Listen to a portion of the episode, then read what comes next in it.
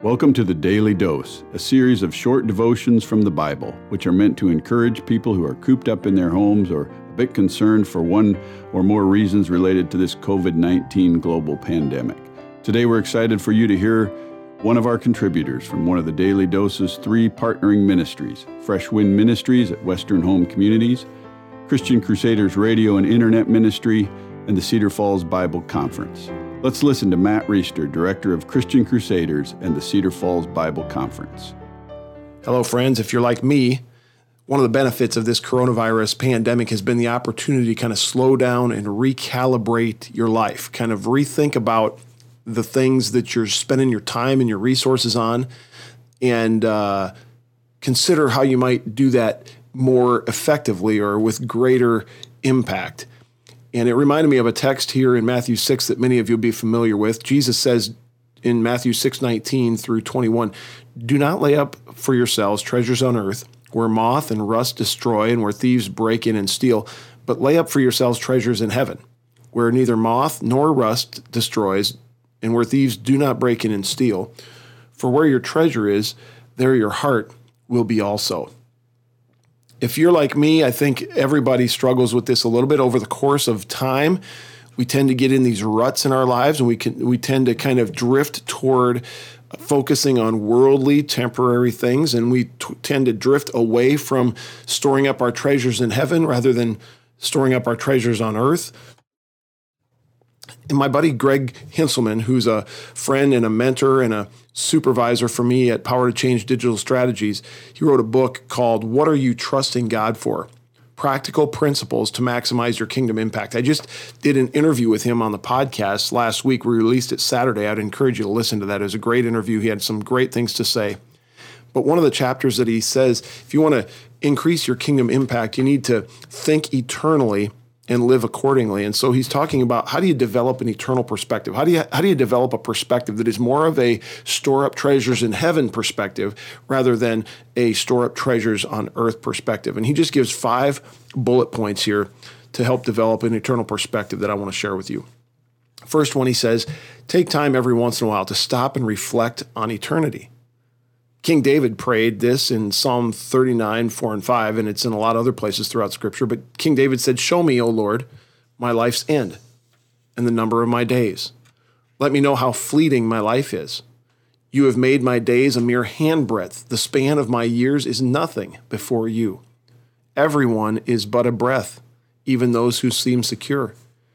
I think during coronavirus, a lot of us have been able to consider the fact that, man alive, my life is very fragile.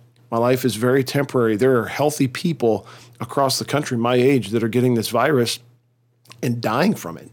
And this came out of nowhere. Two months ago, nobody even knew about this thing. And my goodness, uh, I'm very vulnerable in a, in a human existence on this earth sense. And it's good for me to dwell on that because then it focuses my attention toward what is going to really be the overwhelming majority of my life, which is going to be spent in eternity with God. This is just a small little blip on the timeline of my life, the 70 or 80 or 100 years that I spent here. So think about eternity and think about the brevity of your life is one way you can begin to think eternally. Number two, study what Jesus said about eternity. For example, the Sermon on the Mount is filled with eternal perspective. That's Matthew 4, 5, and 6. Actually, this text comes during that. A lot of thoughts about eternity from Jesus. Number three, read the book of Revelation and see what's going to happen at the end of the story. So Revelation kind of gives John a picture of what it's going to happen, what's going to happen at the end of all this, and it causes us to think about, man, what we're experiencing here is just going to be very temporary and short, and we should be focused on eternal things that go far beyond that. This is a great one, number four.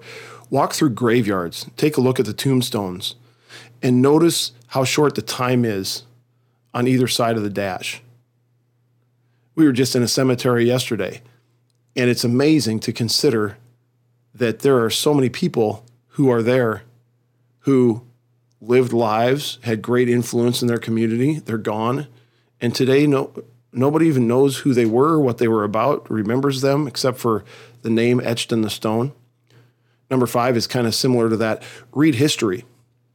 noting that some of the most important and successful people in history have been completely forgotten today. And then contrast that with God's promises to those who invest in eternal things. Uh, my kids and I are watching a documentary right now called Baseball by Ken Burns. By the way, it's free on PBS.org right now. During coronavirus, they made that free, and it's a it's a documentary about the game of baseball, and it's it's long and it's great, and we love baseball. And uh, just yesterday, we are learning about Christy Mathewson or Honus Wagner, some of the game's greatest players of all time and their names are in the Hall of Fame somewhere, and so they're not completely forgotten. But these were big time heroic guys in the culture and in the world that, that was in the early 20th century. And we're big baseball fans today, and we don't even know about them. And so these guys have just all but been erased from history, even though they were big time significant people. Same thing's going to happen to us in a worldly sense. And so it just kind of makes us diminish the value that we place on life in this world and increase the value we place on eternity, which should compel us then to think about how are we going to spend the remainder of our time here? How are we going to spend our time and our resources and our influence? And how can we spend those in a way that stores up more and more treasure in heaven, where moth and rust does not destroy, and, and less and less treasure on earth, where it does? Lord, help us to think eternally. Help us to have eternal perspective.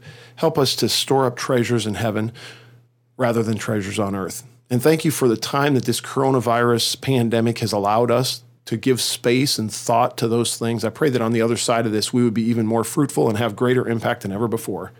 Prayed in Jesus' name. Amen. The Daily Dose will be published every day through the end of April 2020. It is a product of a partnership between three ministries.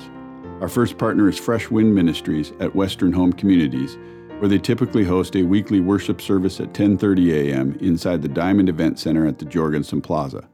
But for now their services will be available on their YouTube channel, which is Fresh Wind Ministries, or linked to their Facebook page, which is Fresh Wind Worship. Our second partner is Christian Crusaders Radio and Internet Ministry, where you can find weekly 30 minute worship services on various radio stations and at ChristianCrusaders.org and where you can hear weekly interviews with Christians who have inspiring stories right here on the CC Podcast. Our third partner is the Cedar Falls Bible Conference, whose 2019 conference messages are available in video format on their website, cedarfallsbibleconference.com. And don't forget to mark your calendars for this year's conference from July 25th through August 1st. Thanks to today's contributor from one of those partner ministries, and thanks to you for listening.